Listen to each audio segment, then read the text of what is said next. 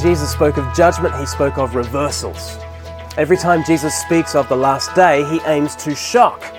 The surprise of judgment is that insiders will be cast out and outsiders brought in. The first shall be last and the last shall be first. Luke chapter 16 is no different. Here we read the story of the rich man and Lazarus. Often it's known as the story of Dives and Lazarus because Dives is Latin for rich man. Let's read from Luke chapter 16 and verse 19. Jesus is telling the story. He says, There was a rich man who was dressed in purple and fine linen and lived in luxury every day. At his gate was laid a, laid a beggar named Lazarus, covered with sores and longing to eat what fell from the rich man's table. Even the dogs came and licked his sores. So, everything about the rich man's description paints him as an insider. Uh, first, his riches mean that he is powerful, and it makes us think of the Pharisees, because verse 14 has just told us that the Pharisees loved money. He's also a royal figure. He's clothed in purple, and later in verse 28, we learn that he has five brothers. And this points us in the direction of Judah, who had five full brothers back in uh, Genesis. And uh, that, that person, Judah, was the bearer of the royal line. And his name is given to the kingdom, the southern kingdom. So everything about this rich man screams insider. And surely the crowds will be confident of his eternal destiny. He's got everything going for him, right? On the other hand, Lazarus was wretched. His name is a transliteration of Eliezer, uh, and you might remember Eliezer from the story of Abraham in Genesis chapter 15. Eli- Eliezer was a Gentile and a slave. Not only is he pitiful and poor, he's also an outsider to the covenant people of God. Yet, as we've come to expect now, Jesus' right side up kingdom turns everything on its head. Verse 22 the time came when the beggar died, and the angels carried him to Abraham's side. The rich man also died and was buried. In hell, where he was in torment, he looked up and saw Abraham far away with Lazarus by his side. Death is the great leveler here, and judgment is the great reverser of fortunes. Verses 22 and 23 would have fallen like a ton of bricks on the crowds. In Luke 15, the previous chapter, the Pharisees had been portrayed as the elder brother, and the parable leaves them furiously standing outside the feast, standing on their rights and despising the grace of Jesus. Luke 15 left the Pharisees outside the feast with weeping and wailing and the angry gnashing of teeth. It's every way that Jesus describes hell. And now Jesus spells it out even more clearly. To be shut out of the feast means the torments of hell. But at the same time, Jesus is making it clear that the outsiders are flocking to the kingdom. Those who are like Eliezer, like Lazarus, they are the ones who are ushered into Abraham's bosom, right to Abraham's side, right to heaven. This is shocking teaching. Jesus is reversing all the fortunes. But he's not done yet.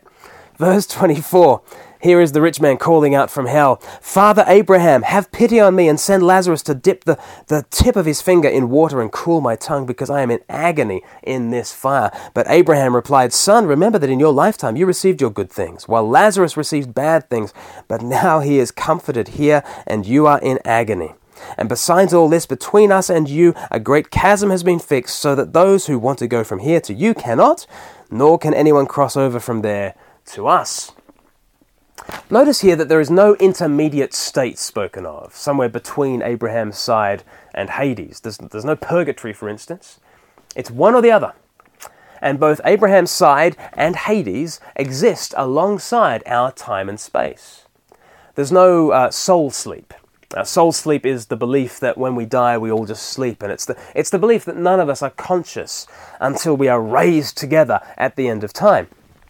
But here, Jesus portrays a conscious afterlife for the righteous and the wicked. The living and the dead, the damned and the saved, are all conscious all at once. And not only are they conscious, they are continuous with their old selves.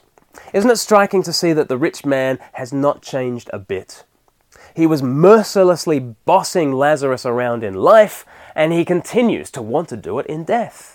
Send Lazarus, he says, as though he can still bully the poor man around. It has well been said that hell was in Dives before Dives was in hell. That self serving spirit that possessed him in life is the same hellish impulse that will dominate him forever. Hell does not change Dives. His punishment is for his own hellishness to continue unchecked, for his own selfishness to consume him eternally. Hell is the sickness of this life, unhealed and unending. It is being left in our own mad selfishness forever.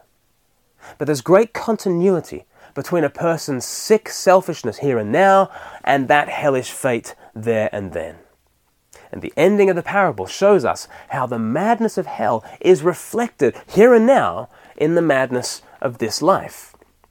From verse 27, we see how Dives' living brothers are just as hardened as Dives himself. Verse 27 uh, Dives answered, But I beg you, father, send Lazarus to my father's house, for I have five brothers. Let him warn them, so that they will also not come to this place of torment.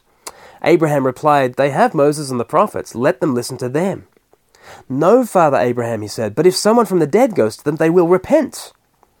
Abraham said to him, If they do not listen to Moses and the prophets, they will not be convinced, even if someone rises from the dead. If Dives represents Judah, who had five full brothers, then Judah's brothers are the rest of Israel. And how will Israel respond even if someone comes to them from the dead? Well, they will be deaf. If they have failed to listen to Moses and the prophets, the whole of the Old Testament, then not even the resurrection will shake them from their hellish hardness so important to realize that hell is not an imposition of some foreign punishment. It's the continuation of a mad, stubborn rebellion. And what is the remedy? Jesus says, Not even someone back from the dead will shake us. Only one thing will shake us Moses and the prophets, the scriptures. So as I close, let me give voice to the message of the scriptures this is what Moses and the prophets and the Gospels and the epistles are all shouting to a deaf world hell bent on self destruction. The scriptures are saying, do not trust in wealth, do not trust in riches, in status, in pedigree. Do not trust in religious accomplishments. Do not trust in yourself at all.